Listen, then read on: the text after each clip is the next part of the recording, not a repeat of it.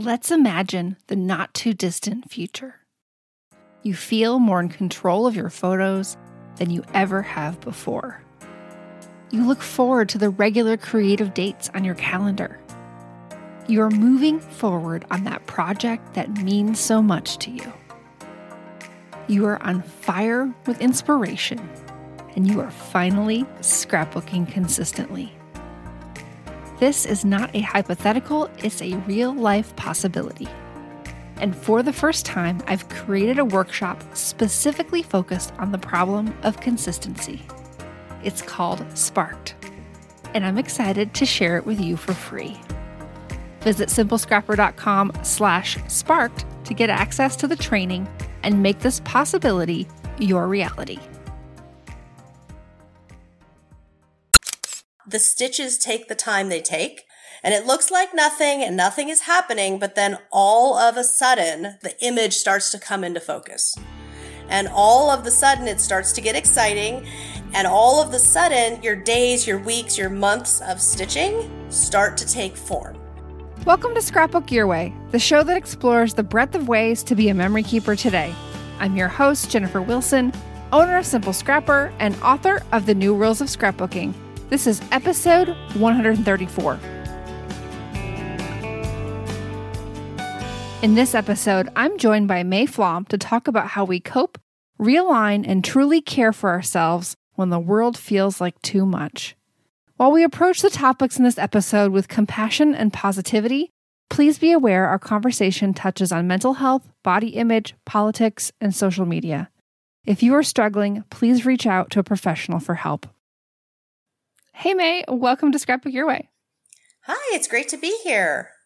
Yeah, I have wanted to talk to you for so long on this show, and there was finally a, a perfect topic. And we had so many Instagram conversations in our D Ms about this, and I think our guests are really in for a meaningful and positive episode today. I think they're going to go away with some new ideas. Well, I'm glad to be here. I know we do. We have some fun on Instagram chatting. So could you share a little bit about yourself if anyone doesn't know who you are? Sure. So my name is Mae Flom on social media. It's Craft with Mae. And I live in Northern California with my husband, who's a fire captain, and my two daughters and our three little dogs. And I've been here crafting and and scrapbooking and crafting in, I think this is year twenty or twenty-one. Wow. Yeah. That's... So I've been, I've been here a little while. That's that's so mind-blowing. Yeah. I, I'm curious, what do you think, what has, obviously, we're going to talk a little bit about social media today as part of our conversation, but beyond kind of the internet side of things, what has changed in twenty years, do you, you think? You know what? So much has changed, and yet nothing has changed. So, I mean, everything has changed in the sense that with the... With the social media and even the internet, most companies did not have websites when I started. So yeah. With the internet and then with the development of social media, a lot has changed in the sense that companies can get to consumers. Companies can be seen. So those products that you're looking for or that you wish existed exist. And because of it, small independent shops and makers can actually create small batches of things very specialty so that, you know, maybe you have a very specific niche in your life that you want to craft, but that product doesn't exist. Well, it probably does. Go over on Etsy and search for it. Somebody's mm-hmm. probably making that sticker or that paper or that fabric, and you can actually get your hands on it. So I feel like it's made it much more accessible and inclusive to all kinds of lifestyles and all kinds of people, because it doesn't just have to be weddings and babies and generic vacation anymore. Yes, yes. And just not only being able to foster that access, but also the conversations about what we're doing and, you know, have the fact that we have oh, yeah. multiple scrapbooking podcasts and have for so long now. It's just, yeah, it's, it's, it's amazing. And I'm just continuing to feel honored to be part of it. So, yeah. So what's exciting you right now inside of our hobby? You know what? What's the most exciting for me is that I am at a place where, and it's funny because it used to be a long, long time ago. If I had come out and said this, it would have been like not career ending, but it would have been like this shocking, horrible thing. And now it's just like, yeah, cool. Do you, you can do this however you want. There is not a correct way. And there is no one out there like trying to force all of us into one way of doing this memory keeping thing. I mix all the way from, I have pages in my albums that are simply photos. There are no words. There is not a sticker. It is a page of photos. And I have from all the way to that, all the way to the far other end where there's a lot of technique and maybe I've printed out a very long, thoughtfully written story. Maybe there's, you know, maybe there's a page where it's just a photo and lots of fun, but I mean, the whole realm of it. You can mix pocket pages in with traditional, you can mix all different sizes in the same album, and there's not, and, and that's what I'm excited about. That's what I'm doing. I'm just going on, what does this story want? How do I feel today? What do I feel like doing with this story today? And whatever mm-hmm. that is, that's how it's going to happen. Oh, I love that. You know, whenever we have this conversation about just putting photos in your album, I mean, before we were scrapbookers, nobody hesitated to just put some photos in some sleeves and stick them somewhere. That's what we did. That's that's what the options were to us before we knew about scrapbooking. And, and uh, yeah, I love and, that. And I started scrapbooking in, I think it was nineteen eighty-six. So I've been scrapbooking for a long time. My almost, you know, basically as long of my life as I've been able. Yeah. And it was white paper, photos, a sentence, and a sticker. Mm-hmm. Because that's what the, that's what it was, at, you know, for child me. That's what made sense. Here's the picture. Here's why I'm putting the picture. And here's a sticker because stickers are fun. Like, I mean, that's very traditional scrapbooking for a nineteen eighty-six. I mean, that's that's that's so awesome that you were including story with it back then. Yeah, and when I look back at it, I'm like, you know what? Like, that's the root of it. Picture, mm-hmm. picture, story, fun. Like, have your yes. elements, however that looks. And I remember I went through periods of time, and I think all of us probably, if you've been scrapbooking long enough, you will have. I went through periods of time where, you know, I felt like my style was wrong or there was a lot of pressure to have a style. And just the whole thing where I am now where it's like, you know what? My style is what I want it to be on any given minute. And there's mm-hmm. nothing wrong with that. Yes, yes.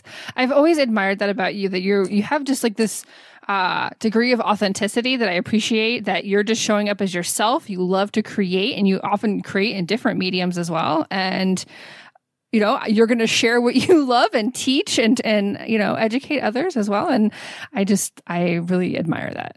Oh, thank you. Well, I'll be very honest. I'll, there have been plenty of periods over the years where that has cost me. Sure. Where, you know, it's, it's cost me work. It's cost me money. It's cost me opportunity. Um, but I would never go back. And now knowing what I know now, you know, looking back past, you know, decades and knowing what I know now, I would tell my, I would tell my young self, oh no, girl, just keep at it. Just keep doing it your way. Mm-hmm. Do not fold. Do, do not give in. Because you just, it's just not a happy road if you're not being yourself. Well, and I think I've I've had multiple conversations recently about what makes you follow someone online and like what makes you interested. And it's because they're doing something that's just a little bit different, that where you can see this is the this is the suite of things that they're all about, and it doesn't look like everybody else. Uh, you know what, and I think that wasn't the case back in the day, back in the day when, you know, the the magazines had a certain look and you had to fit into that look or you were not part of the club. You know what? And even when Instagram started up, there were very clear style preferences in your photos, mm-hmm. in your captions. And oh, yeah. I know personally... I mean, there, there still is to a degree, but it's There, there it's is, changed. But it's more, it is more open now. It is way yeah. more opened up.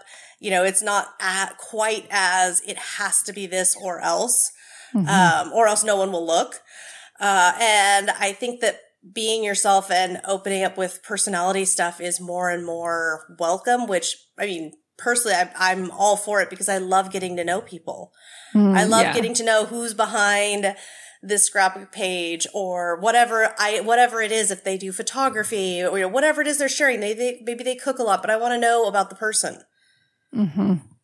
It gives, it makes you feel connected. And that's, you know, one of the things that we're craving so much right now. Absolutely. All right. So before we get into our main topic, I have to ask you if there's a story on your memory keeping bucket list. So these are tend to be like bigger, more meaningful stories. Um, they don't always have to be serious, but often they are something that feels weighty to you that you haven't yet captured. So I've got two.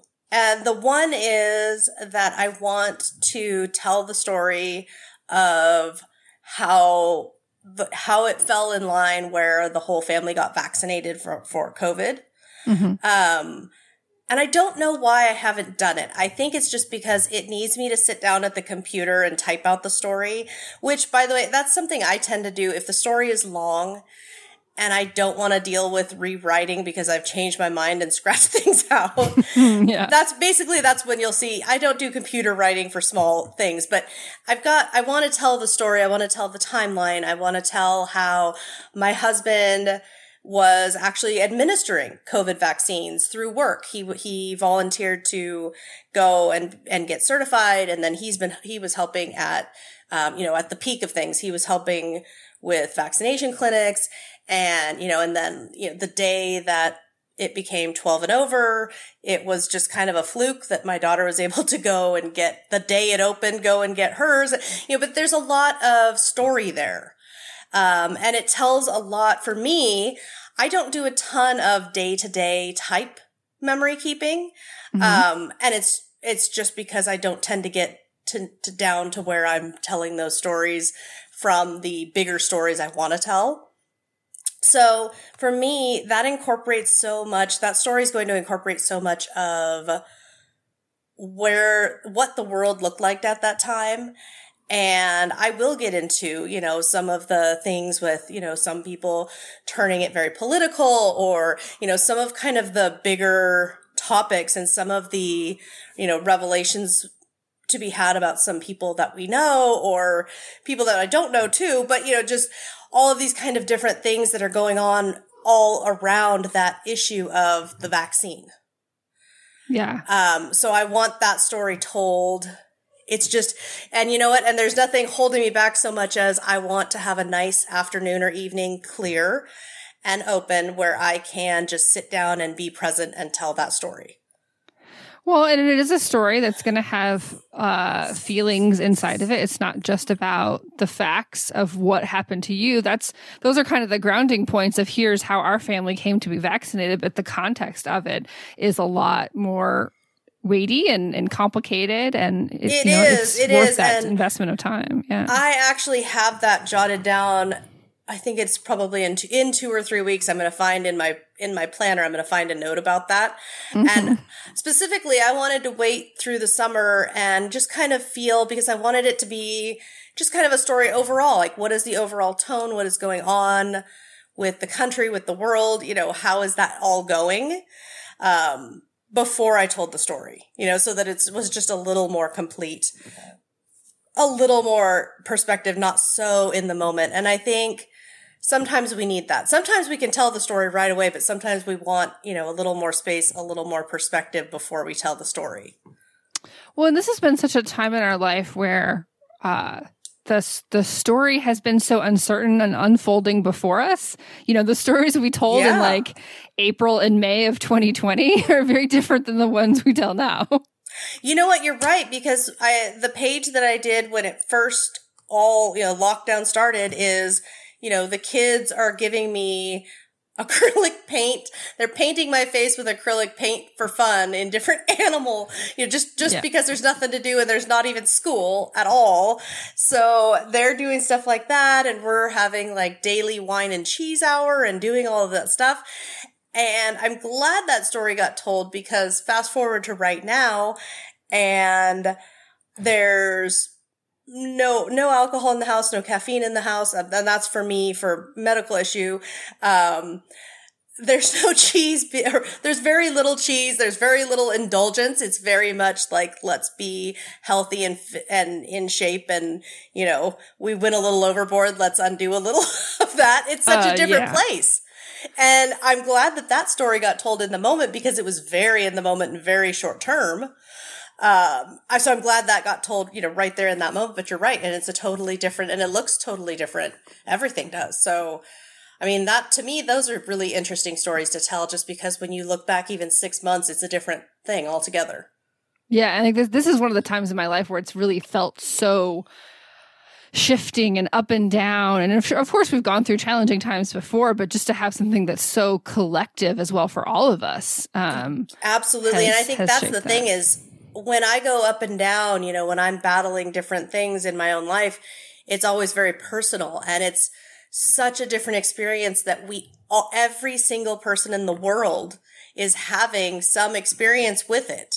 Mm-hmm. And maybe theirs are a little different than mine, but it's still an experience. It's still a challenge. It's still difficulties.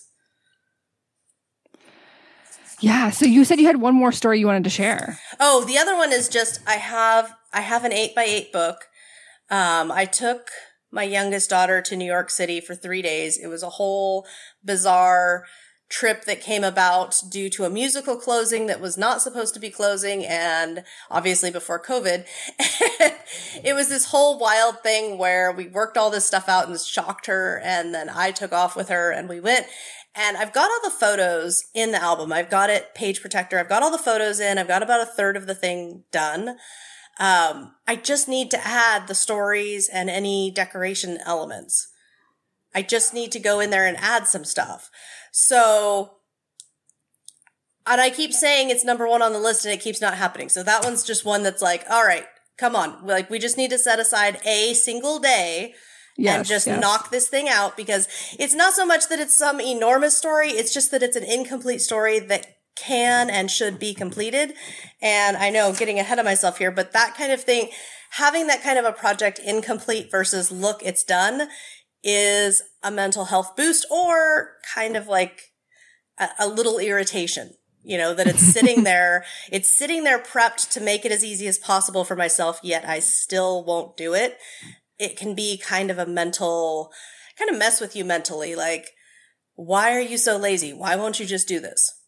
Oh, one hundred percent. So um, throughout the episodes in this series right now, we're talking a lot about what are some of the barriers to finishing. And it's not always the same thing. So your previous story, it's more of, I need to set aside some time um, that's where I'm emotionally ready to to tell this story and get all the words and feelings out of me. Whereas for this other project, it's really, you just need the time and, and accountability to yourself to say, I am sitting down and I am focusing on this and I'm going to finish it. Um, there's not some of the other barriers. It sounds like you even have a creative plan. You just need to do the work.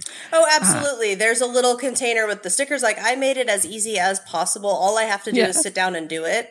Yeah. Um, and yeah, the, absolutely. And it's, it's one of those projects where there's no excuse. There's no reason. And I'm really big on, when there's no excuse, there's no reason, I simply haven't done something, just say it. Just, just say it. I just haven't done it. That's all. It just hasn't happened. Yeah. Um, so yeah, that one is, is very high on the list, just because it will feel really good to have it complete. And you know what? I think that's so many of our projects. I think sometimes we try to make, we find the, try to find the excuse, but really there isn't one. It was just, it just hasn't happened. Like, the intersection of time and desire didn't line up. Absolutely. Yeah. So we've hinted a bit about what we're going to talk about today, but we're going to really dive into It is almost the idea of self-preservation, of how do we protect ourselves, our hearts, and and continue to feel good and grow while still uh, being out there in the world. I don't think we don't need to itemize all the different reasons why people are maybe feeling a little bit more challenged today, and as well as have been for the past eighteen months plus. Um, but you and I got into this conversation about, okay, how, how can we make some more intentional choices for ourselves so that we can start feeling better more of the time? So I think one of the things that I have personally found is this is a lot like One of the things I say a lot, and I say it to myself and I say it to other people, we all have different priorities, but we all have the same time. So I think a lot of it becomes when I'm feeling out of alignment, right? When I'm feeling, and you know what? Bad stuff is always going to be going on in the world. There's always going to be issues. There's always going to be somebody being oppressed. There's always something at war. I mean, there's just always horrible things happening. So if I step it all the way back to myself, then I look at, okay, well, let me take a couple of days and just catalog precisely what I'm doing and what I'm not, and, and notice what I'm not doing, but let me catalog exactly what I'm doing and just kind of take a look at that, step all the way back. Don't excuse it. Don't justify anything, just raw fact. And if what I'm doing is, well, every hour I refresh the news. Or mm. I keep the news, you know, I keep the talking heads on the T V all afternoon. Or, you know, if I'm looking at what am I doing, or I'm I'm following social media accounts that are very inflammatory, that are making me furious, and I see them and I'm furious. And I'm not doing these things, but I'm just, you know, these are some examples of things that could be going on. And, you know, that they're, or I'm following these social media accounts that make me feel really inferior and I feel really bad, and that's how they make me feel. And not that it's their intention or not that that's a bad, but that's how I feel looking at this. I look at all of that kind of stuff and ask myself, okay, well, what I'm saying, if this is what I'm doing, is I'm saying I don't prioritize my own mental health. I don't value my own time to go and do things. I am putting the value, I am putting the priority on consuming, uh, whether it's trauma or drama or, you know, terrible news and terrible info, whatever it is. But if I'm, if I'm prioritizing consuming those things, then that's where my head's going to be. Mm, yes, and yes. So I find on social media, I will not, I will not follow. I'm very protective of myself on social media. And that is not to say my head is in the sand. That is not to say I'm not paying attention and not aware. It's just to say that on social media, if there's someone who's sharing information or sharing their heart, that's one thing. If there's someone that is intentionally, and I have over the years had to unfollow some people that were very intentionally just trying to stoke the flames of anger and hatred and division. And even if it's causes that I align with them, it's stirring up feelings that probably don't need to be on my Instagram. Yes. Um, I've very much been there. There was one individual that I unfollowed, and I hated to do it, but this individual, it didn't matter what was happening. This individual would find something to be furious about every single day and then post a whole bunch about it. And so, I mean, you couldn't help but find yourself in that horrible, negative, you know, I'm waking up and choosing violence today kind of a mood, you know, and you're like, okay, no, we can't do that. Because now I'm all, you know, like fired up and furious, and, and I'm not any good to the community. I'm not any good out in the real world where it matters, where I need to be good and need to be helping my community. I can't do any of that now because I'm sitting here glued to this person that's, you know, just kind of firing me up, but I've got nowhere to go with it. Yeah, it doesn't mean that we don't care if right. we're not choosing to be furious all day. Well, every and it day. Also doesn't mean that an issue does not make me, you know, so furious that I need to go and like, I don't know, you know, like go and try to exhaust myself on a hike and do as much running as my body can just to get like get the energy out. It doesn't mean I'm not furious. It just means that I'm not engaging in that one particular way. Mm-hmm. Uh, and I find that a lot of times what I'll do, like with the news and such, I have a very strict limit about number one, where, and I'll only read the news. I don't do the T V stuff. So, you know, I just set very strict limits on like what kinds of sites are nonpartisan and very accurate and very factual based. And then how can I get, you know, I get this information that I need, you know, educate myself. If there are issues that say I need to be writing to my city or to my state representatives or whomever, um, you know, making that note in my planner, you need to write, you know, you need to write to these people, or you need to speak up about this, or you need to check up on so-and-so because you know that they're involved with this group and maybe they need some help, or whatever it might be. So educating myself enough so that I'm aware of the happenings without getting so deep in it that all I'm doing is consuming and not actually able to do anything because I'm so exhausted from consuming. And I love the point you mentioned about the T V, because the, the, the whole point of television entertainment, and even, you know, some of the YouTube entertainment we have as well, is to keep you watching. And so they take the facts, and even the those channels that where I may feel that I'm in political agreement with what they're saying, I know that they're choosing their tone and their phrasing and how they're approaching it so that I feel more connected to that fact. And of course, and sometimes it makes me more angry than if I would have read that fact on, you know, a very like on A P, here's the facts of what happened, versus a television personality sharing that same fact. You know what? You're right. And I wrote, I, it wasn't that long ago, but I read a quote that said, basically, the television news is interested in making you upset, scared, and angry. They are not interested in educating you. Yeah.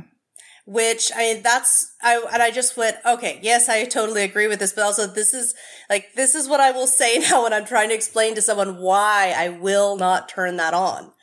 Because if all, I, if what I'm trying to do is get the information I need to be a decently educated adult in this world, I don't need to do, you know, all I need to do is the way I'm doing it, where I'm finding sources that are based in fact and reliable and informative. And if there's something I want to learn more about, if there's a social issue going on that I think I need to educate myself more, well, then I can go and dig into that and learn more, or ask an expert, or find a way to learn more about what I need to learn more about. Um, but through channels that are fact-based and education-focused versus inflammatory. Yes, yes. Well, and I think if we like, if we step back here, the one of the big takeaways that I heard from you is to just be really mindful about how you are feeling and and emotionally responding to what you consume. And that could be any type of content, not just news content, you know, uh, even some crafty content. Like, how is is this behavior making you feel? And then maybe even subsequently, how is it making you act in your life? Are you continuing to do that? Are you then checking out? Or then are you taking action and doing something productive? Um, the more that we pay attention, the more that we can then redirect a little bit, I think. Oh, absolutely. So scrapbooking is ultimately so personal. You know, we're literally documenting our lives, um, you know, amidst all these crafts out there, which are more functional and for fun and beauty and, and the, the process of it. And so I'm curious, do you ever just feel like you don't have the emotional bandwidth to scrapbook right now, to choose that as your creative outlet? So I take breaks from scrapbooking pretty regularly. Um, sometimes, like right now, let me think about this. The last time I scrapbooked was in June. And the reason is because I took June and, well, early June, I took June, July, and August off because next year is the final summer that I will have two kids at home, going to high, you know, going into high school, like everything the same, everything normal. Mm-hmm. So, knowing that la- that this past summer was the next to last summer like it, I simply did not, I didn't do anything creatively unless it was specifically for work, and it was very minimal, like two days a week or whatever it needed to be. And I had worked way ahead, so a lot of my deadlines and stuff were already, you know, long ago turned in and worked way ahead of the schedule. So I intentionally did that to give myself the summer to be the summer, you know, to go camping, to be outside, go hiking, do whatever it is I want to do, and not specifically think about creativity. And what's funny about that is when I tend to do that, I come back so fired up to tell more stories or to do more documenting because I gave myself a break that It do, it doesn't have to be. There was a time in my life when I scrapbooked every single day, and it got to the point where I just got sick of it because I was doing it every single day, and to the point where, I mean, I know we all have been there where we think, boy, if I had four hours to scrapbook every day, that would be the best. Yes, until you've had four hours a day to scrapbook or whatever it is for three years. And now you're just like, is this all I do? Is this all I do anymore? I'm so burnt out. So for me, I'll take breaks.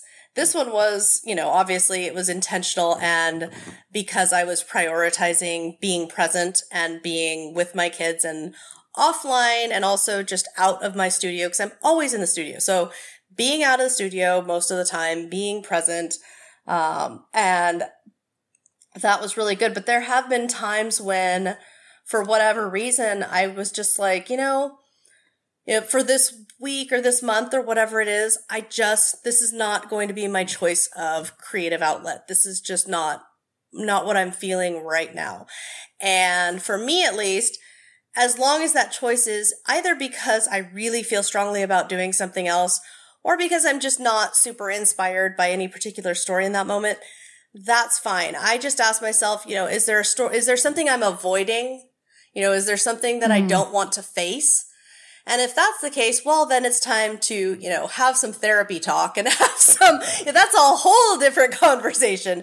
But I will ask myself, I will pause and ask myself, you know, is there something I'm trying to not face? Is there something, you know, is there something deeper here that I need to be thinking about? Um, like there was a period where I took a break because I was very unhappy about how I appeared in photos. And so I, did, I didn't want to touch that. You know, I was like, okay, let's, can we just like put the photos in a drawer and just like not scrapbook right now because that's upsetting, or I'm having to face, you know, my health issues and where I am right now. I have to face it if I look at the pictures. So I am, I do try to be aware of why the break or why the change of pace. Is it healthy, or is there something I need, I need help with? Yeah. How do, how did you work through that particular challenge? Um, honestly, it took quite a while to just accept that my body hasn't been healthy in a very long time. And it's not personal. It's, I mean, it's not something I did to myself. It's not, you know, it's not something that I, you know, through a series of injuries and just unfortunate events, this is just where we got to.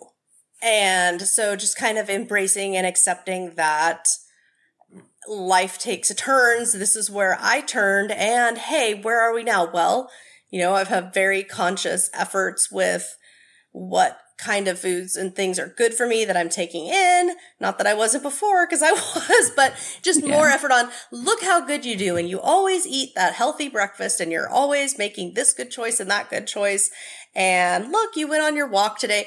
Really just honestly praising where I am now and what I do, to looking ahead for my future self and looking ahead for my own self-care, that, oh, but you're taking such good care of yourself. So yeah, you know, this, this is not, you know, how you like to appear. However, you're doing such a good job, and you're going to be so glad, you know, in ten years and twenty years that you've put such effort into keeping yourself healthy. So I try to put it that way to myself, and really not like stare and pick at what I don't like about pictures. Well, I think the more that we can accept what is, and that what is is always going to have positives and negatives to it, the more that we can celebrate those positives. And as you said, like celebrate the steps that you are taking, even if they are sometimes baby steps. You know what? And what I have had to accept is baby steps is my reality. And that's a very hard thing to accept, because I have always been like a go big, let's go, let's do it kind of a yeah. person. Mm-hmm. And I physically can't. It's physically impossible to go big here where I, so it's been, vi- that took a lot of time. And when I say a lot of time, I mean several years it has yeah, taken yeah. to accept that I'm sorry, self. No, you cannot go big. No, you cannot just power this thing out. You have to just every single day take the baby steps and praise the baby steps, because if they happen every single day, things are going in the correct direction. Yes, yes. And that's yes. it. There is no big wow. Sorry. I know that's how I like to do things, but that's not physically possible. And I think that can be a very, and I've had a lot of great conversations with people who either their whole life, some of whom their whole life have had to have that baby step mentality and how they do it or what works for them or, you know, how, how that works. Because for me, I've always just, that's just not how my brain goes. So having to rewire that has taken time. Yeah. I think sometimes we're fighting against our own personalities. Yes. Uh, in so many ways. I'm I'm curious if you are drawn to any particular crafty endeavors, maybe when you are feeling more, uh, withdrawn or challenged or, or let's just say sad. I, I know that I am more towards like journaling and mixed media, more just kind of expressive or like, let's just dump out all the feelings versus something that like even a scrapbook page to me is much more controlled. And I always don't feel that sense of control when I'm having big feelings. So if the feelings are really big, I go towards... tend to go towards the art journal. And the, an art journal, by the way, it could be a piece of printer paper. It doesn't actually yeah. have to be a journal or a formal anything. And if I need to vent really ugly things, what I tend to do is I either, if I'm home alone, I'll quietly say them. If I'm not home alone, I'll think them. And I take the pen or the paintbrush with the color, whatever, some color medium, it doesn't matter at all. But I think or say the words while I move the pen or the brush around the paper. And I'm not writing the words. I'm just move, because sometimes we have feelings that we don't, wouldn't want someone else to see, whether it's just private or we wouldn't want to have to explain ourselves or we'd fear being judged. So I'm not writing the words down so that I don't have to censor it or try to edit it to make sense to anyone else. And I will just move my hand around, whether it's in angry strokes or quiet, whatever, until the thought is out. And so there are periods of time when I do this every single day. There are periods of time where it's once a week. And I think my thoughts and move my, but it gets the ideas out. And the funniest thing is when I go back and look at those pages, I can tell you what was happening. I can tell you the story. Mm.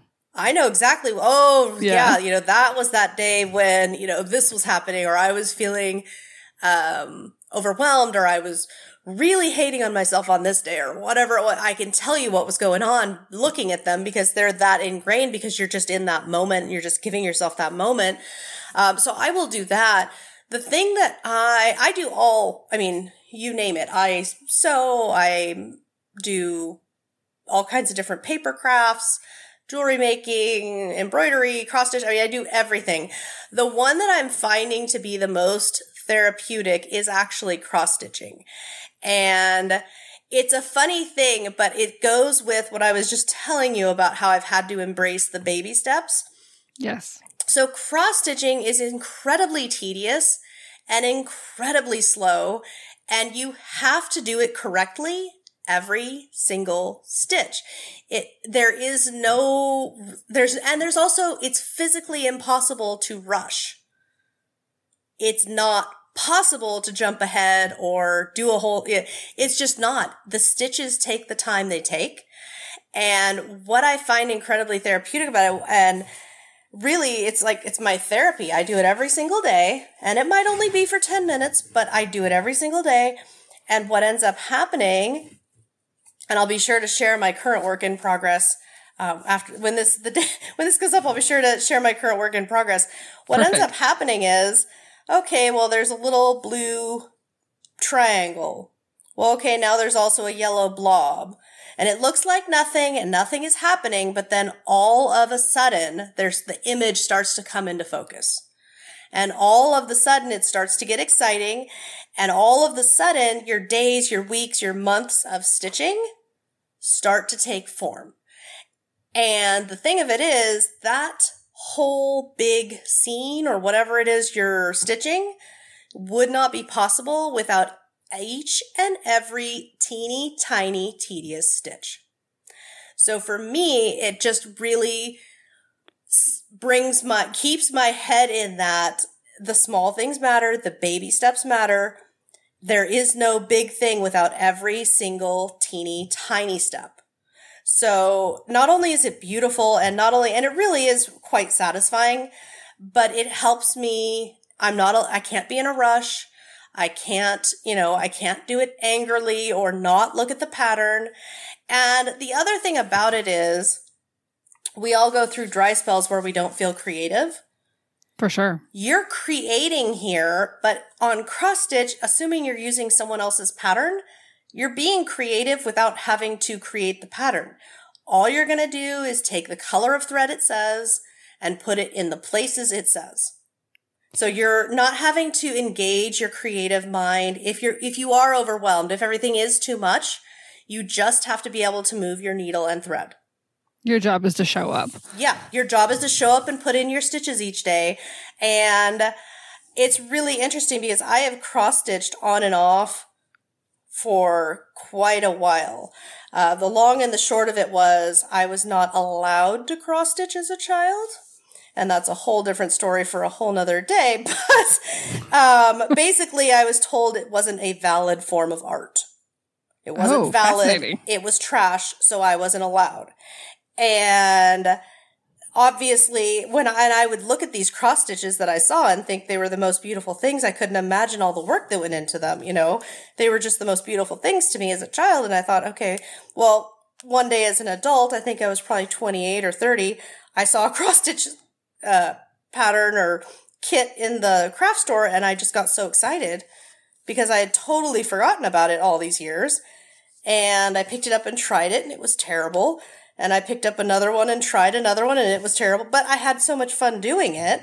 So it really just started as, oh, gosh, that's right. This was forbidden when I was a kid, and I want to do it because I wasn't allowed. And then what ended up happening was just kind of discovering that it can really help me. It's also a great time because you're not having to create or make the creative decisions yourself. You're just following along. It's also a great time for me to just kind of process my thoughts and check in with myself. Yeah, it forces you to slow down so that you can right. do that. And while yes. I'm sitting here quietly, you know, doing whatever it is that I'm doing, I can also be checking in on, you know, how are we feeling? How are we doing? Is, every, you know, what's going well? What, what do we need to maybe pay attention to? And that kind of thing as well. So I, I feel like you've uncovered another bucket list story here with the connection between your personal wellness journey, your cross-stitch habit, and maybe some elements of your childhood rolled into that altogether. Uh, something about baby steps, maybe. I don't know, but there's there's there's something really big here, I think. So that kind of, kind of tends to be the stories that I put into my writing journal. Okay, okay. So I don't always document things in my scrapbook. And the reason is I like my scrapbooks to be very accessible to anyone who wants to read them at any time, or anybody who wants to go traveling down memory lane is welcome yes. to pick up my scrapbooks. And what I have found is if I put my personal stories, or maybe I don't, not that I would care if anyone else heard them, but maybe I would feel a little self-conscious without me being present to, you know, explain or give context or whatever else. I edit myself too much. Um, I, it's a little too edited. It's a little too glossy. So yes, what I yes. tend to do with those stories is I have, and I've, I've have a couple volumes over the years. Um, it started out as my childhood stories, probably about twenty-five years ago. And it's just a place where sometimes there's a photo and sometimes there's not, but I just tell the stories. I just handwrite the stories. One, t- you know, it's, it's, there's no editing. It's just hand, handwrite the stories as here, here as I am, and just kind of tell the stories of me. Yeah. So that's where those kind of things tend to go. Well, and I love that you've identified your need for that separation, because I can, I definitely have talked to others who, who would feel that and have struggled with that. And then others who have no problem putting it all in one place. Um, but we, as you said at the very beginning, we have choices and we get to do it however we want. Absolutely. And in, to my mind, it's whatever, whatever stories you want to tell. And I know there are some people who absolutely do not want to tell those stories, period. And that's valid too. If you know, yes. if you really don't want to tell, don't tell it then. Go tell something else. Yeah, for sure. I wanted to briefly talk a little bit about non-crafty self-care, because I feel like there's a lot of debate today. And of course, there's a debate about everything, but what counts as self-care? And so I think the question is, is what's the border between kind of numbing, checking out, and watching Netflix because you want to relax for a bit? So to my mind, not, that's not self-care.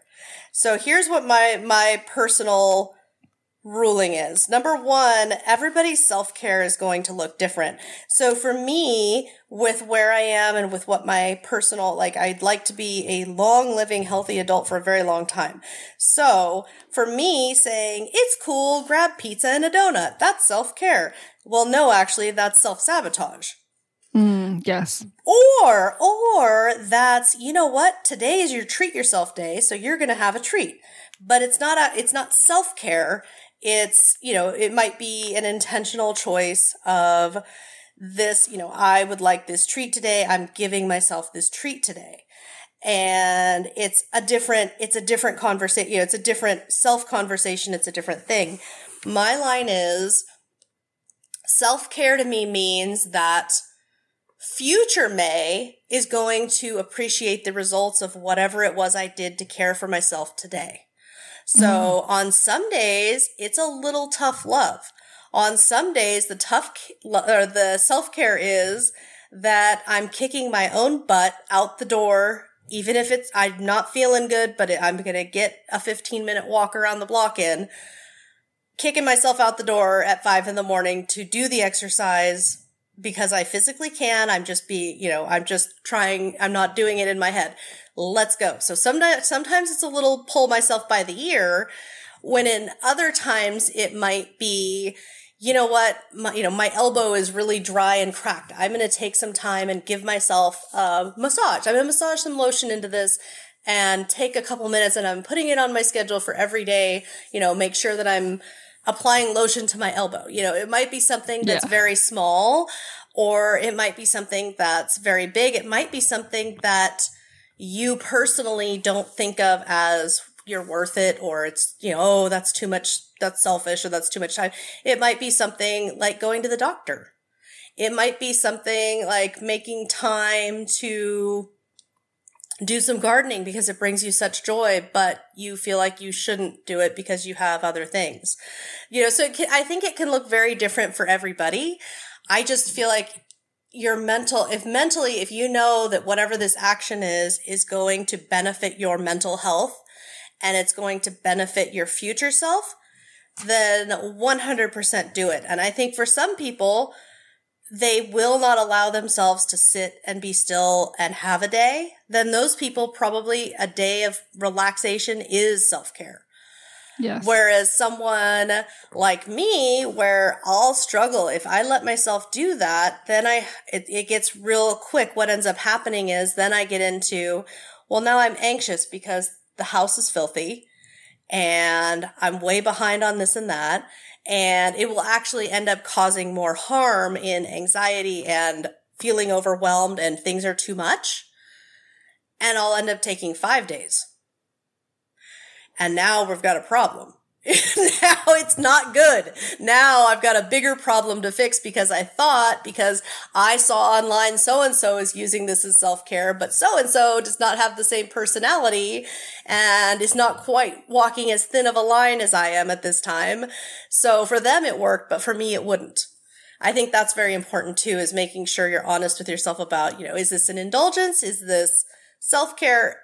Is this self-harm? What, what is this to me? Because I think everybody's very different. I know right now for me, I've been making sure to take time to scrub my feet, which sounds ridiculous, but, um, I've just been, I'm pandemic. I used to get pedicures all the time before COVID. And yeah. then, you know, I haven't been taking care of my feet. So they're dry and they're cracked and that's horrible. And I hate it. And I hate seeing it. It's like, well, hello, take two extra minutes every day. And pause, you know, take two extra minutes to take care of your, your feet or, and that's the other thing is putting lotion on my hands every evening. Um, oh, whatever, I'm tired. That's, it's okay. You know, if my hands are dry, well, you know what though? That's not nice to myself. how about I just pause and, you know, take care of these dry hands? Or how about I pause and do a deep condition or a ma- facial mask or mm-hmm. whatever it is, whatever part yeah, of yeah. you that's needing a little attention, pause and be nice to yourself in whatever way that that is and in, in however that looks. As long as it's something that's, you know, positive and going to have some kind of positive. I always say, dear future self, yeah, dear future self, I'm doing this yes. for you. And whatever it is, drinking I, more I water. I love that perspective for sure. Oh yeah, water, one hundred percent. I've never regretted drinking too much water. So. No, and you know what? And it can be it can be very small too. Like for example, I set up the computer with our notes and a cup of water and all of this stuff at five o'clock this morning when I got up and I'm doing things. I got this all set up so that then, you know, eight eight thirty in the morning, May did not have to run around and say, oh my gosh, you know, oh, I'm, you know, and get anxious or get worked up. No, no, no. Everything's set. You already set that up for yourself. You're already taken care of. Well, and I love how this perspective on it, that when we're intentionally choosing self-care and hopefully regularly, that has this future perspective, but that doesn't exclude some of the time choosing pleasure, but it's an acknowledgement that this is, this is a, a choice in this moment, and uh, it may not be contributive to my health or my well-being, but I know that this is a, a short-term moment of pleasure that I'm opting into because, you know, it's fun or tasty or whatever. Absolutely. And I think that, that, I mean, for me at least, it goes into, I have to be very honest with myself yeah. about what I'm doing. And if I'm honestly saying, there's a new cookie store in town, we'd like to have cookies today. Well, absolutely treat yourself, indulge in those cookies. But understand that that's what you're doing. It's not your right. It's not, you know, it doesn't have to be. It's just what you're doing. Yes. So, and I think that that's really important too, to make sure, I mean, the more honest we are with ourselves, honestly, the easier things get. The easier it is to say, okay, well, you know, I'm doing this or I want that, and just make it what it is. There's no excusing. There's no justifying, just is. Very, very good. Yes. So I want to talk briefly about home a little bit, because the pandemic led so many to be doing remodeling, decorating, gardening, organizing. And it, this is certainly a byproduct of just being at home.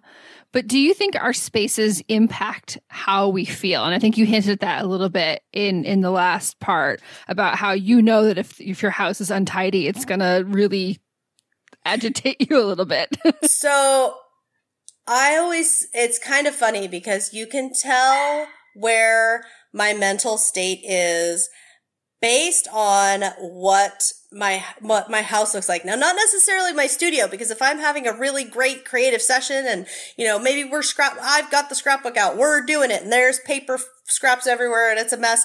That doesn't mean anything. That just means I'm busy, I'm active, things are going, right? Mm-hmm. But if you see, let's say, a pile of unopened shopping boxes in the corner, and you see garbage overflowing, and you see, not that, not that that's how it, but you get what I mean. There's a very big difference in what kind of mess am I seeing and where, but the mess that you see within my space very much tells you what you need to know about my mental state. Mm-hmm. Because I can see that. Yeah. When things are, you know, if things are overflowing and, and then, and it also, it's very, I feel like all of the stuff also, everything ends up being connected, right? So if I'm in a very dark mental place, if I'm struggling with feelings of depression and anxiety, I'm not going to be as productive. And then when I'm not as productive, I'm probably not going to choose to, you know, deep clean the floors or vacuum or whatever it might be. And the laundry's going to pile up. And then there's, you know, so I feel like it all kind of can landslide on each other and build up or tear down, however that's going to be. So for me, if I'm not feeling well or my my mental state is not great, or even if it is, one of the first things I do is just look at, okay, well, do I have five minutes? Can I do something? So like this morning, I dropped the kids at high school, and I get home and I go, holy smokes, I'm like forty-five minutes ahead of schedule with myself here. What? How am I doing this? And I look around and I say, you know what? There's a couple of drawers in the fridge that are kind of gross. Uh, you know, like something spilled on them. Let's just whip those out and wash those. Or let's, you know, so if I can choose to see things that I can fix and that I can clean, it also can really help me feel like I'm accomplished. I'm doing things. Yes. I'm getting it done.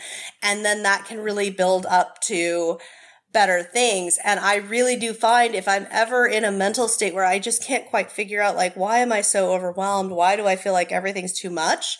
Or I just feel like I can't. I'll look around and see, okay, did, is there a bunch of mess? Like, is this like my environment telling me, like, I am I soaking in, like, my environment's overwhelming, my environment's too much or t- messy or, you know, whatever. And so then I'm actually ending up like soaking that in. I'm ending up pulling that in, and that's what I'm feeling. That's what I'm hearing. Uh, yeah, it seems like it can snowball either in a positive direction or a negative direction, it but can. It certainly it builds on itself either way. It can. And my biggest suggestion, if that when this happens, it's I swear it's not even an if anymore, it's a when. When it starts happening is just start in one spot. You know, it doesn't have to be huge. It can just be, you know what, just go run the dishwasher. Or, you know what, like last night, for the last couple of days, it's been bothering me that in my bedroom, the clean laundry is, my clean laundry is just sitting there. Everyone else took care of theirs. Mine is sitting there. Yeah. And, but I looked and I went and looked and said, okay, well, when's a day when, the, I don't know, there's something silly on T V that I could, you know, like when is a good day for sitcom reruns? And whatever day that is, I'll put the T V on and I'll sit there for myself. And mentally, I'm just like, we watching T V. But in fact, I just spent an hour and cleared and fixed the laundry mess. You know, my laundry mountain is now gone. Everything's put away and folded and neat. Um, so sometimes I'll, I'll delay just because I know there's a better moment or there's, you know, or I'll schedule it. And then sometimes it's little things. Like I said, I, I noticed in the fridge, I'm like, okay, well, this drawer is icky. I need to wash this. Okay. Well, I, I have time. Let's just do it. Let's just do it. And let's, and every little bit and every little piece, it really does. It adds up. Or tears down. But, we, and, and the adding up part, I always say, you're never going to get to the top of the mountain. You know, it's life. We're always going to make more messes. There's always going to be more setbacks, but we can keep on making sure that we don't slide down. We can keep on. And even if we do, we can get up and take a few steps, you know, and yes, that's yes. always, that's always better than nothing at all. Well, and I found that there's a certain number of, okay, these are my bare bones minimum, that if I do these things every day, it's going to be more likely that I won't slide back into a negative place, or that if I am feeling like, oh my gosh, like everything feels so heavy right now, if I if I could just start the laundry and make the bed, like those two things I know are going to make me feel just a little bit better and more in control when uh, when often there's so many things that I can't control in my life. You know what? That's absolutely true too. And especially especially right now with so much uncertainty. Yeah, if the dishes are if the dishes are washed and the counter is is wiped down and, you know, the shoes are not just all over, but they're organ. There's a few little things that can happen that just have such a nice visual effect if I go, and I do, I have my own checklist too that I go through every morning and just make sure, or every evening depending, and make sure these things are done so that it's just, there's a baseline. Yeah, yeah. So I love that we've managed to talk for almost an hour without really focusing on social media, because it just shows that there's multiple contributors to some of these challenges, but we, we can't escape this. And I think Facebook in particular has its own quirks that make it particularly a draining place for some at some times. And so can you tell me a little bit about how your relationship with Facebook has changed over time? So I have never in my life wanted to be on Facebook, and that remains to this day. As far as how a lot of people use Facebook with the the daily mundane updates that are just random, and the drama, and the here's stuff I hate, let me talk to you about how much I hate all of this stuff kind of posts. Mm-hmm. Um, the the things that are either inflammatory or filler. Like, these are not things I need to know. You know, I don't need to know that Joe found, you know, Joe got a new pair of jeans today at Target. That's not information I need in my, in my world. That's not, and not only is it not information I don't need, but it's not, there's no, it's not adding. Like I find on Instagram, like in Instagram stories, I find that I can get little peeks into people's worlds in a really beautiful, connective way that, you know, just kind of like, oh yeah, I had to go to the grocery store today too. And oh, that looks tasty, or oh, I should try that. There's, it's, it's a different feel to me in Instagram stories because we are sharing raw videos and, and photos. It's almost more of like a real-time memory keeping for me. Mm, the, yes, like the people yes. I follow, that I'm in their, I'm in their journal, I'm in their scrapbook a little bit of, of the flashes and the moments of today. And for me, that feels much more personal and much more relevant. Um, over on Facebook, the only reason I ever joined is because I was working for a company that said you had to be in Facebook or you didn't have a job. And their reasoning was, um, they wanted you to be able to encourage, and, and this is a million years ago, Instagram didn't even exist. So, or if it did, I had never heard of it. It was tiny. So yeah. I don't think it existed yet though. So it was that they wanted to, you know, have more engagement and have more user generated content and this and that. And we needed to be a part of that. So I joined for that reason. And for like a minute, it was fun to like see high school friends or this or that. And I ended up, as soon as I quit that job, I closed my Facebook account. And I was like, okay, cool, we're done with this. And before I did though, I removed everyone as a friend, but gave anyone who was a friend of mine my contact information, my email, my phone number, et cetera. And what I discovered instantly was a lot of the people that I thought I was connected with on there never talked to me, never reached out. Um, they were Facebook friends, as we all know yeah. the term. Uh, yeah. They were only interested if I was posting, you know, juicy little bits, on which I wasn't, but if I was posting updates or juicy bits, they'd be interested in it, but only there on Facebook. I was not enough of a priority to be talked to in any, like, I was not worth any effort to them. I was only worthy if I was right there in Facebook for them. And seeing that was, it wasn't, it wasn't that it was hard, but it was really like, yeah, that's kind of what I thought about this place. Like, that's how it is over there. Um, and I left and I had it shut down for quite a while. However, what I found was, what ended up happening was with my children as they got older with school, the schools famously, like that's where all the information for parents is. Yes. Every stinking thing. I mean, every event, if you want to know about back to school night, if you want to know the hours, if you want to know the next fundraiser or whatever, it's on Facebook. So what I ended up doing is turning my account back on. But when I did, I did not add anyone back on as a friend.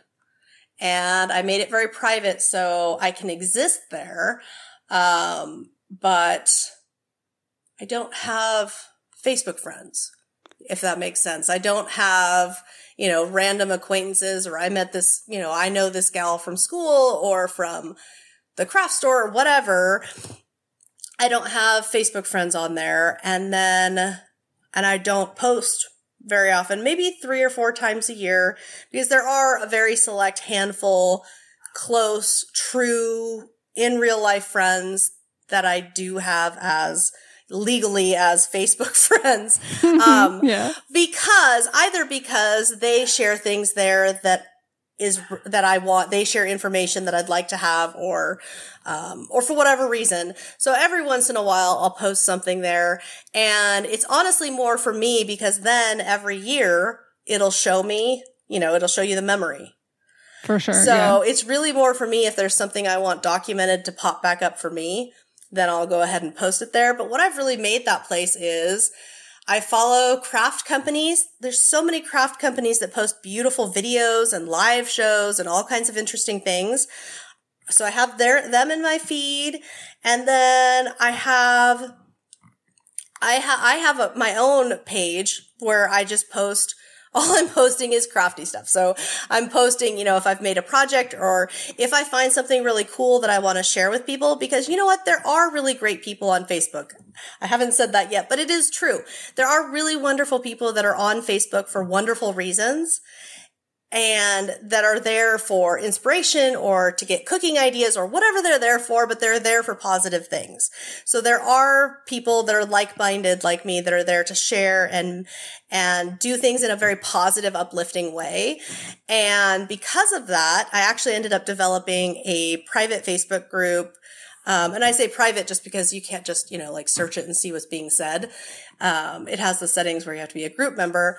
But I actually started a crafty group over there years ago that's just, you know what, we share what we're making and we talk about what we're making. And what, or if we have a question about something crafty, we share that and that's it.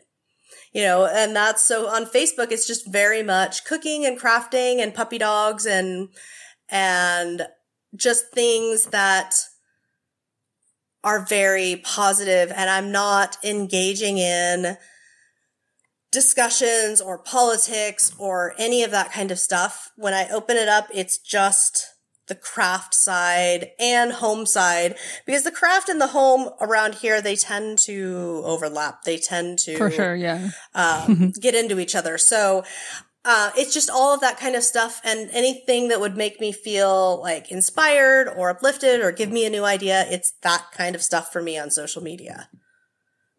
You know, what's so interesting is that as you describe what you've created on your Facebook, and I'm I'm working on that myself right now, I realized I'd been turning back to Pinterest recently, because when I log into Pinterest, it's like, it's recipes and paint chips and cute outfits and only like things that are uh, uplifting and positive. So that's all that, you know what, that's my Instagram and my Facebook. That's what it yeah. is. It's all it's, and actually they're better than Pinterest for me for two reasons, because I can engage with the creator of the content. Correct. Yes. Yeah. And I control, because sometimes Pinterest, I love Pinterest, but sometimes it'll get an idea, you know, that it, it thinks I want something that I don't want. yeah. And I can't, you know, like I can't make it stop showing me. Like for a while it was showing me frog crafting, frogs, felt frogs, paper frogs, quilted frogs. I'm like, I don't like frogs. Why? Why? What happened here? And for the longest time, I couldn't get it to stop. It just wouldn't stop with the frogs. And I'm like, Pinterest, like if you were an account, yeah. you know, I would just have unfollowed you and then the frogs would be gone if you were somebody on a frog kick that I just couldn't handle anymore.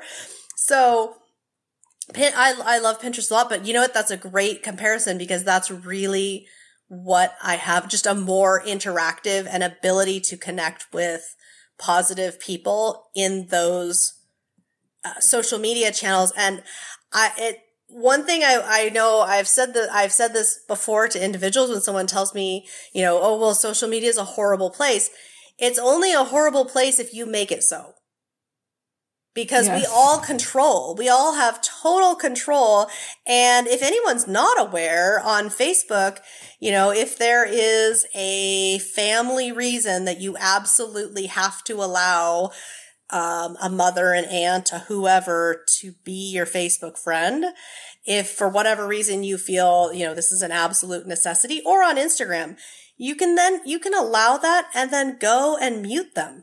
There are options where you can technically be their friend, but you will never see a single thing they ever put online. Correct. And, and that's, yeah, that's what I ended up doing. What so I, I love unfriended about, like two hundred people, but okay. then unfollowed the other five hundred. What I like about that is it takes away the, that, and I know, I know we shouldn't have that anxiety, right? We shouldn't feel like, this is something I have, I am committed to doing, but it, it takes away that anxiety and that pressure of I'm going to have to have a confrontation. Yeah. And you can just preserve your own mental health and your own self-care without having that confrontation. Yes. You could just make them disappear. Well, and I just, I think the point we need to make is that you have so much choice and even options within that choice of how you want to, what you want to see on Facebook, um, whether it's pages or groups or specific people or no people at all. Um, And while those, you know, the exact features have shifted a little bit over time, I think they're they're definitely moving in the direction of giving you more and more control, you know, within their sphere of of they, they still have to show you ads and all of that, but um, it's yeah, it's just so refreshing to be able to log in and not be it incensed is. every it moment is. of the day. And I know there have been times when I've said to someone who's telling me like how negative or how much they mute the unfollow or mute, unfollow or mute. That's all you've got to do. You don't have to see this. You don't have to engage with it. And no, there's not a rule. And here's the other thing. And you know what? The, if, if any, I don't think, if anybody listening is someone I do this to, well, now you know. Um, no, but the way the Instagram, especially, and Facebook, the way the algorithms are, they never show you everything. Correct. So if someone ever comes to you and is saying, hey, you didn't leave a comment on my post, uh, you know, and I'm very upset about that. You can just say, well, and it really is true. Um, yes, obviously, in a few select circumstances, it's because the person is on mute, but it really is true. Well, I didn't see that. I actually have a very good friend who was posting and posting, and I never saw it because they had taken her out of my rotation. Yeah. I was following her. I had put her to be followed and as a close friend, and I just wasn't seeing the post. So it does legitimately happen. And you can just say, oh, I'm so sorry I didn't see that. Or, oh, I'm so sorry. But, you know, if it's, you know, a real life friend, a family member, you can always say, well, you know, if you ever have something to share with me and you want to make sure I personally see it, you're always welcome to email or text me. A hundred percent. I love that. Yes. If you want to make sure, and there's a few people where I might post something to Instagram, but I've also texted it to them because I don't know if they're going to see it or not. And I want to make sure for them that they see this, that there's, you know, something I want to share with a specific friend. And I personally know that I always feel great when a friend reaches out, when a friend is texting or emailing or calling me with something specific that they want to make sure I personally see. And I think that's important to remember too, is we still need to reach out directly to our friends. Yes, yes. And I think that if it's that feeling of connection that you want, and, you know, we've always talked about how, but, you know, moms in particular, but, you know, everyone, we have this feeling of loneliness and disconnection because of social media, and the pandemic, I think, just exacerbated that. And now we get we get to choose, and we get to say, "Oh, I'm I could text you or send you a message in some way." It doesn't have to be this kind of broadcast bulk conversation. We can actually have one-on-one relationships with people. Oh, absolutely, absolutely. And I also always encourage people, you know, go ahead and direct message people when you have, like, when you're, especially in stories, when you get a connection to content or there's something shared that you really, it resonates with you and it hits you, tell the person. Because you never know, you know, what conversations you'll start. Like, you and I have had great conversations. I love our conversations. But that wouldn't have started if we had not D M'd each other. Yeah, yeah. You know, you can't start the conversation without starting the conversation. So make sure that you're engaging as well. Because if you're looking at, you know, whomever's content, but you're never ever talking to them, they don't know you're there. And maybe they would love to talk to you. You know, maybe I would love to talk to you, but I have no idea you're there because you've never commented or you've never said anything. So I have no idea. Yes. Yeah. And I think, and you can't be uh, intimidated, I think, because sometimes I, I've certainly felt myself intimidated messaging someone who maybe has significantly more followers than me. And sometimes they don't ever reply back, but sometimes they do. Even if it's just a heart, it knows that, you know, you've made that connection and you've been able to share your heart with them. And, and they were able to receive that. Like, that's. Absolutely. Absolutely. Well, yeah, I just, I really appreciate the encouragement you gave me to make my own Facebook dramatic overhaul, and it definitely has helped. You know, it's, I think it's something where I exist in a very strange dimension over here. I always joke, I always joke that I'm the mayor of the island of misfit toys because I, I just, and I always have, just in how I was raised and my upbringing, my, my, um, two very different, very different cultures and all of this stuff, that I just kind of always have existed in my own world. So a lot of this stuff for me is, it's just like, well, just do what you want to do. And for so many of us, it's not. Like, it's not quite there at the front of your mind to just block everybody, just mute everybody, just, you know, mute them all and get your piece back. And yes. so I think, uh, I'm, yeah, if you ever need someone to tell you the misfit ways of being, just come on over.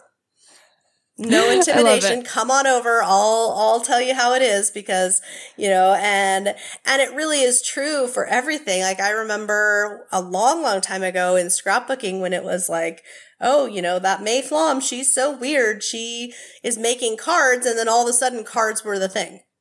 Maybe you're just a trailblazer. Well, or I just, well, you know what? I don't think of it that way so much as I'm just marching to the beat of my own drum. And yeah. you know what? If you like the tune, join me. And if you don't, well, then I hope you find the band that, you know, rocks your world. Go right ahead. Whatever, whatever that might be is just kind of how I roll over here. So, um, no, I'm very excited for you. I'm that you're reclaiming your Facebook. I'm yeah, excited. No, and I think we all need to listen to our inner voices a little bit more uh, and to choose our own path forward and really start to figure out what we want right now and in the future. And the more we do that, the more we'll feel more confident, confident and empowered and connected to, you know, not only our friends and family, but the, the creative world out there as well. Absolutely. Well, Mae, thank you so much for your time. Can you share where we can find you online and anything new or fun you might have coming up?